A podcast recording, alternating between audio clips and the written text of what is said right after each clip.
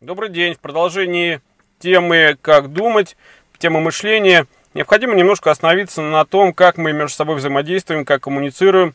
Мы личности, продукт социума и взаимодействуем с друг другом посредством не э, значит, передачи мысли на расстоянии, а посредством непосредственно разговора, да, и умение говорить э, являются на сегодняшний день все-таки определяющим признаком того, насколько может быть успешен человек – все-таки общество развивается от джунглей, в которых э, все принадлежит по праву сильного, а сейчас, а дальше оно развивается в сторону так называемого э, нео-джунглей, в которых побеждает э, тот и больше имеет тот, кто обладает больше информацией, умеет ее э, воспроизводить, получать, переваривать, обрабатывать и так далее, так далее, так далее. То есть, э, вот, в принципе, как бы тенденция развития человечества. А это подразумевает под собой умение взаимодействовать, коммуницировать и, по сути, разговаривать, да?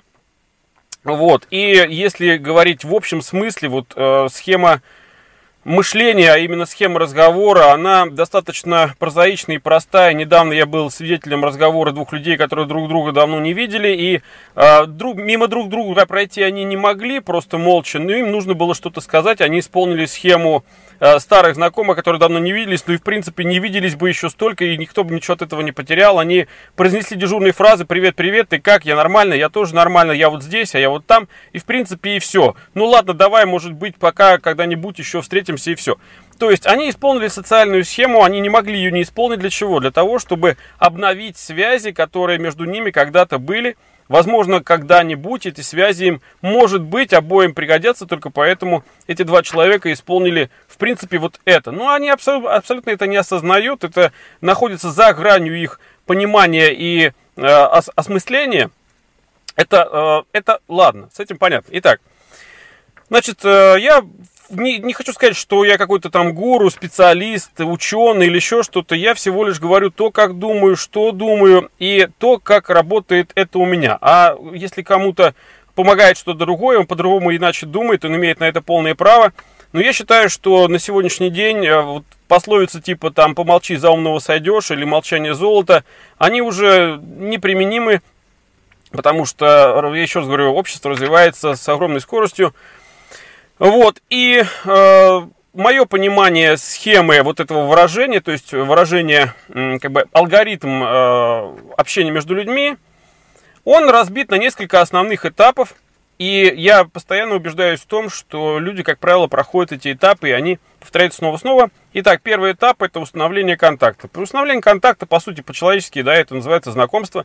И то, как люди устанавливают друг с другом контакт, то, какие они делают жесты руками, э, какая интонация используется, какая мимика используется ими, какие слова используются, естественно, влияет на уровень лояльности э, собеседника и, конечно, настраивает на какой-то, допустим, следующий шаг э, в их общении. А следующий шаг это как бы с одной стороны, да, в принципе, зачастую даже с обоих сторон, это второй этап, это выяснение потребностей. То есть э, человек, который заинтересован, он узнает э, у другого, что э, какими способностями, какими возможностями обладает его оппонент. То есть он просто, по сути, его оценивает. Да, что из себя представляет человек по сути, и что за ним стоит, какие у него есть возможности финансовые и так далее, и так далее. Вот, значит, третий этап, ну, зачастую эти этапы меняются между собой, да, все зависит от цели диалога. Если он имеет, да, какую-то цель, а не как вот у этих абсолютно бесцельный обновление связи. Значит, третий этап это предложение. То есть э, выяснение потребностей и предложения. То есть, ну, как бы интерес в общении, он всегда закладывается либо в потребности в что-то, потребности получить, либо в потребности поделиться чем-то. Но по, по, поделиться это отдельная тема, как бы чуть позже, да. Вот, и, соответственно, если есть э, потребности, если есть предложение выяснения, вместе с ними идет так называемое обоснование. То есть человек объясняет, что ему нужно или что он предлагает и так далее. То есть я вот говорю достаточно, мне кажется, для кого-то может быть и путано, да, но представляем двух каких-то девушек, которые встречаются, смотрят, о, привет, давно там э, не виделись, э, э, как дела, рада тебя видеть, вот что уже происходит, повышение лояльности, установление контакта. Ух ты, какие туфли ты, вообще, мне так очень нравится, где купила? Ой, ты знаешь, я купила в таком-то магазине, там была скидка, там еще что-то, у меня вообще вот есть дисконтная карта, если хочешь, я тебе там с тобой поделюсь, еще что-то. То есть вот пошла завязка из ничего, и вот уже появилась, то есть одна, у нее появилась потребность, другая решила что-то предложить. Классическая схема, и надо просто понимать, как работает алгоритм вот этого выражения вербального, да, то есть обще, э, алгоритм общения. И, в принципе, легко просчитывается вот эта последовательность действий, и можно легко просчитать, что будет дальше. Дальше начинается работа с возражениями. То есть, когда э, девушка, допустим, ей понравились там эти туфли, она говорит, о, да, класс, хочу, на и скидку, а сколько они стоят? И она называет там цену, не знаю, там, любую цену, там, и вдруг, если первой девушке это не интересна цена, то есть она не соотносит эту цену со своими возможностями, она начинает сомневаться, начинает, ой, да я не знаю, что-то вот это, что-то то. Но другая, допустим, если надо, начинает наседать, и она начинает работать уже с возражениями этой девушки, она и уже что-то как-то обосновывает, какая там какая-то платформа, шпилька, неважно. Смысл в том, что она начинает работать с возражениями. Итак, четвертый этап – это работа с возражениями. Когда работа с возражением закончена, наступает этап закрепления. То есть зачастую как бы люди, когда испытывают сложности с коммуникативностью, то можно их определить очень просто. У них происходит этап закрепления, причем неоднократно. Они проговаривают какую-то тематику разговора, что-то там договариваются, что-то решают. Но потом в конце разговора они на всякий случай еще раз ключевые моменты, маркер выдергивают. Так, ну что, завтра все-таки, да, в 5 утра встречаемся там-то. Да, да.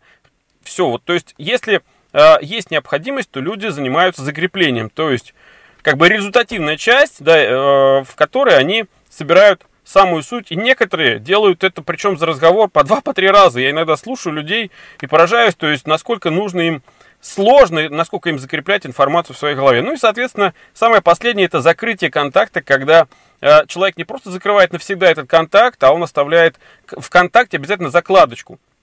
В принципе, закладки можно закладывать на любом, на любом этапе диалога, соответственно, и при установлении контакта. Что такое закладка? Это психологический маркер, так называемый якорь, да, так скажем, закладка, которая оставляет в голове у э, значит, человека, с которым общаешься, какое-то представление о себе, напоминание о себе, э, какую-то метку, так по сути, да, которую можно впоследствии использовать.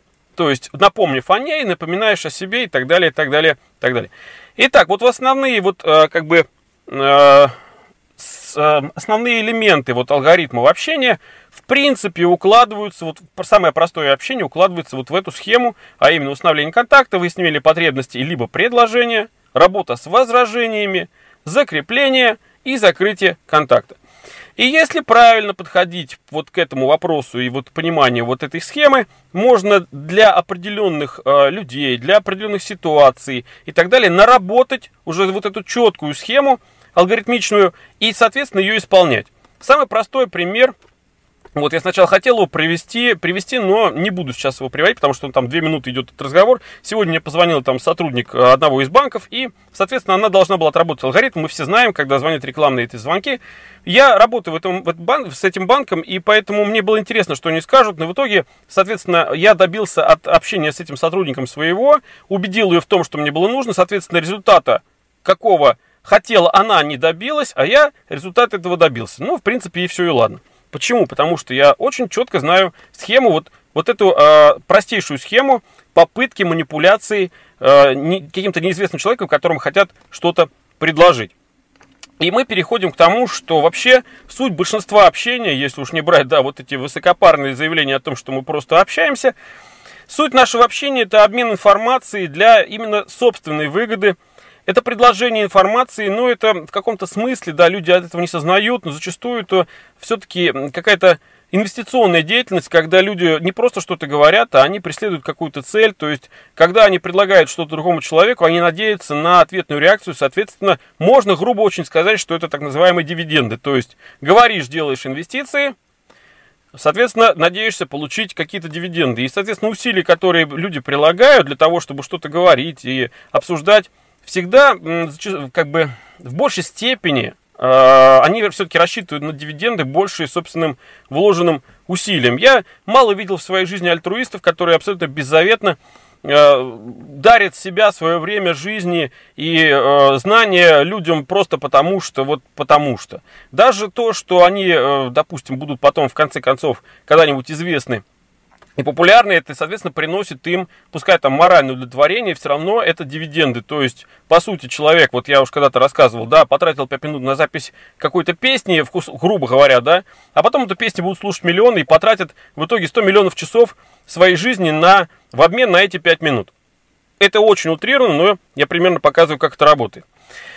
Дальше, значит, а, в общении а, очень важные элементы, а, так скажем, вот этих маркеров и якорей, да, якорей памяти, которые цепляют, крючков, как угодно называйте. То есть важно зацепить человека какими-то действиями, событиями или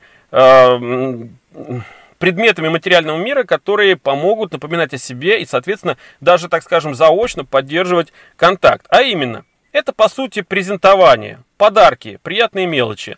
Значит, через эти подарки происходит установление контакта с этим человеком и удержание, поддержание контакта. Как это работает? А, когда один человек другому делает какой-то презент и подарок, то, соответственно, он передает какую-то материальную вещь, которую можно пощупать, что-то с ней сделать и так далее. И, соответственно, эта вещь, доставшаяся человеку в подарок, в презент, она представляет для него, э, так скажем, ценность. Почему? Потому что он сам никаких усилий, грубо говоря, так скажем, не вложил в нее это, но он это получил в качестве подарка, и он, допустим, там, эта вещь, там, ну, если это не спиртное или еще что-то, а это вещь, которую он себе ставит, там, не знаю, или вешает на стену, или там ставит себе на стол, все что угодно, она представляет собой э, напоминание о том человеке, который сделал подарок. Соответственно, это обновляет э, память об этом человеке и э, срабатывают снова психологические связи, которые связывают э, с этим человеком. То есть получается, что тем самым, значит, да, происходит постоянное регулярное напоминание. То есть человек увидел вещь, вспомнил о том, кто его подарил, и это поддерживает их, так скажем, вот эту вот, пускай далекую, но вот эту вербальную связь которой, соответственно, можно пользоваться. Поэтому я, э, как бы, когда вижу людей, которые стараются кому-то там надарить всяких подарков, я прекрасно понимаю, зачем это делается, что это абсолютно не нужно этому человеку делать эти подарки, и он безразлично относится зачастую к тем, кому он их дарит. Но главное всего лишь зацепить хоть чем-нибудь, и вот, ну, там не подмажешь, не поедешь, да, и так далее. Вот, естественно, это работает, и этим можно и нужно пользоваться, потому что действительно люди от этого получают и в каком-то смысле и удовольствие, и пользу. Но если это работает, почему этим не пользоваться? Так что ничего там предосудительного не вижу. Вот, значит, э, ну, зачастую люди э, пытаются воспользоваться знаниями других, и вот в случае, да, как вот девушка шла в туфлях, а другая увидела и начала задавать вопросы, мы видим то, что вторая девушка, то есть где-то она, может быть, когда-то хотела похожие туфли, но она такие не нашла, если нашла, может быть, купила, а тут она вдруг увидела, ей стало интересно, и она пытается сэкономить времени, она спрашивает у первой, где ты купил эти туфли, и вторая ей рассказывает, то есть, грубо говоря, если взять как бы в идеале ситуацию, когда человеку действительно что-то нужно, да, и он для того, чтобы найти это, какую-то информацию, допустим, о чем-то, или предмет какой-то, он должен потратить много времени и своих усилий, чтобы найти это вот, то э, вместо того, чтобы тратить свое время и усилия, он может у кого-то спросить, поинтересоваться и с этим тем самым сэкономить время. Я помню, когда однажды я к своему как бы хорошему знакомому обратился с вопросом, связанным там с деловыми своими делами, и говорю, слушай, вот мне вот нужно вот это, вот это сделать для своей работы. И я видел, что ты, похоже, где-то когда-то делал там, да, где ты заказывал вот это вот. Он говорит, я тебе не скажу. Почему? Ну, потому что, говорит, ты знаешь, я потратил на это целый день, чтобы найти вот это. А ты, говорит, просто сейчас вот получишь это и все. Поэтому я тебе не скажу. Потрать сам свое время и найди это. Я сначала немножко как-то мне это покоробило, а потом я подумал, а почему нет? Почему нет и почему я должен, э, или почему он должен со мной делиться, значит, э, по сути, получается, временем потраченным, а я на это ему скажу только спасибо, да? И тут вспоминаем очень хорошую поговорку, которая звучит так, что спасибо в карман не положишь. Поэтому в случае, когда что-то нужно от кого-то, конечно, наверное, можно попытаться получить это на халяву, по сути, да, сэкономить свое время, потратить тем самым чужое. Но если видно, что человек не, просто так не расстается с этой так называемой своей ценностью, нужно предложить ему что-то взамен, и тогда, да, возможно, состоится так называемый торг и обмен, условно говоря, этими ценностями, да. Вот, ну, э, вопрос еще знать, кому помогать вот в этих вопросах. И э, э, когда тебе обращаются за помощью, действительно, можно пытаться помочь всем, но это никому не поможет, а можно кому-то конкретно э, специфической категории, да, и в этом есть смысл, потому что в этом смысле тогда вот эти вот, так скажем, вербальные инвестиции, они могут дать какую-то обратную реакцию, обратные дивиденды, и это как бы будет выгодно и полезно всем. И, э, значит, э, есть фильм такой, старый фильм, когда какой-то мужчина оказывает услуги различным людям, попавшим в трудные ситуации жизненные, и когда его спрашивают, а что стоят ваши услуги, а он реально, значит, спасал там людей от различных огромных проблем, он обычно говорил так, миллион долларов или ответная услуга. И люди, когда э, шли, вот как бы соглашались на его помощь, как правило, выбирали ответную услугу, потому что думали, что ответная услуга окажется дешевле, чем миллион долларов. И, конечно, они просчитывались, потому что сам мужчина этот тоже был не дурак. Естественно, он выбирал высокопоставленных людей, которые оказывали эти услуги, между собой эти услуги увязывал. Вот был, так скажем, посредник услуг и вот этой наивности между, так скажем, сильными мирами, мира сего, да, людьми. И, казалось бы, получил ты услугу от него, спасли там, грубо говоря, э, твою шкуру, так скажем, грубо. И потом, когда он к тебе обращается за ответной услугой, по договоренности можно, в принципе, ему отказать, но Понимаете, это как секта, в которой уже выхода нет. То есть, входя один раз туда, выхода уже найти не, не, не получится, потому что, понимая, что даже пускай ты высокопоставленный, стоит за этим человеком еще очень много людей, которые тоже так же ему обязаны. И, соответственно, если ты откажешь ему в ответной услуге, он может заказать уже тебя у них. То есть э, показан такой шикарный манипулятор в этом фильме, который умеет пользоваться не то что люди, людскими слабостями, сколько э, пробелами вот, э, в психологии социума. Да? Ну не будем глубоко туда э, отвлекаться. Значит, вербальные способности помогают и жить, и выживать, и работать с людьми. А, на сегодняшний день появились уже программы, компьютеры, которые, с одной стороны, помогают людям, и а, растет искусственный интеллект, он уже догоняет наше мышление, но все-таки пока еще человек способен а, думать более масштабно, абстрактно, чем компьютер, и, соответственно, где-то его обсчитывать. Но то, что компьютер обыгрывает человека в шахматы, но умение просчитывать достаточно э, прямолинейный сюжет, я уже говорил про кубик Рубика и про шахматы. И если э, идти дальше, то, естественно, шахматы тоже, они в некотором роде ограничены полями, да, то есть э, нет свободы мысли, и, соответственно, если компьютеру дать задачу более масштабную, там, не знаю, в масштабах там планеты, я не знаю, что-то, он пока не справится, потому что он может не учесть еще многих каких-то особенностей. А да, шахматная доска, она ограничена тем количеством клеток, которые есть, ограничена правилами игры, жестко ограничено правилами игры. И э, ограничено теми фигурами, которые есть, которые тоже ходят только по своим э, правилам. В человеческой жизни есть э, один элемент, который имеет важное значение, это именно нарушение правил. И зачастую нарушение правил э, помогает решить определенные какие-то ситуации. И даже в диалоге нарушение правил диалога э, имеют значение и имеют пользу. Вот, значит, э, законы манипуляции работают, вот эти законы манипуляции друг другом. И в индивидуальном смысле, и в массовом, я не буду сейчас отвлекаться на эту тему, на массовые. Вот, но в жизни так все устроено, что все состоит, так скажем, стоит на трех китах, на которых все держится. Ну, это в моем понимании все держится, и в моем понимании все стоит на том, что есть хочу, могу и должен. И вот все, что, о чем мы говорим, да, по сути, зачастую о, о чем мы думаем, это, так скажем, комбинация вот из этих трех слов между собой, и причем еще с использованием частицы «не». То есть «хочу, но не могу», но должен, да? Или, допустим, там «хочу, могу, но не должен» и так далее. То есть вот, так скажем, основная комбинация э, вот, э, вот этих схем – и понимая вот эти схемы, то есть можно достаточно просто раскладывать э, потребности или какой-то там запрос другого человека на, на тебя, так скажем, да, на диалог. И э, если правильно спозиционировать его вот эти вот моменты, то есть э, что он хочет, да, что он может и что он должен и так далее. То есть можно понять его диспозицию, соответственно, можно понять его место вот в этой системе координат в, этого диалога. И, естественно, можно либо ему ответить тем, что он хочет, либо, соответственно, уйти в сторону, либо наоборот зайти сзади и так далее. Но это все уже, это уже более глубоко.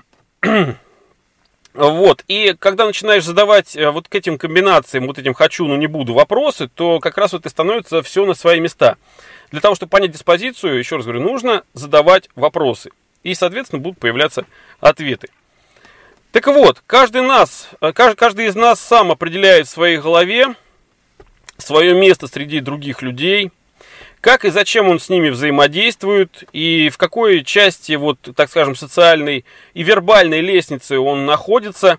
Ну, так скажем, если условно взять нижнюю ступень, что это, э, так скажем, понимание должен, а верхняя ступень, самая в вербальном понимании, это хочу, то вот таким образом каждый человек рассуждаем, не то чтобы, как бы, э, относясь вот к диалогам таким образом, каждый человек сам будет понимать, в каком диалоге он где находится и э, на каком уровне мышления и так далее. Вот, ну, может быть, для кого-то сегодняшний э, ролик покажется сложным и запутанным, но я, в принципе, сразу говорю, что я рассказываю это еще раз не для тех людей, у которых все просто, а э, для тех, кто хочет, чтобы им было просто по отношению в отношениях с другими людьми, чтобы они лучше понимали, как ведут себя люди вокруг и могли с ними э, ну, удобней и комфортней взаимодействовать. Спасибо.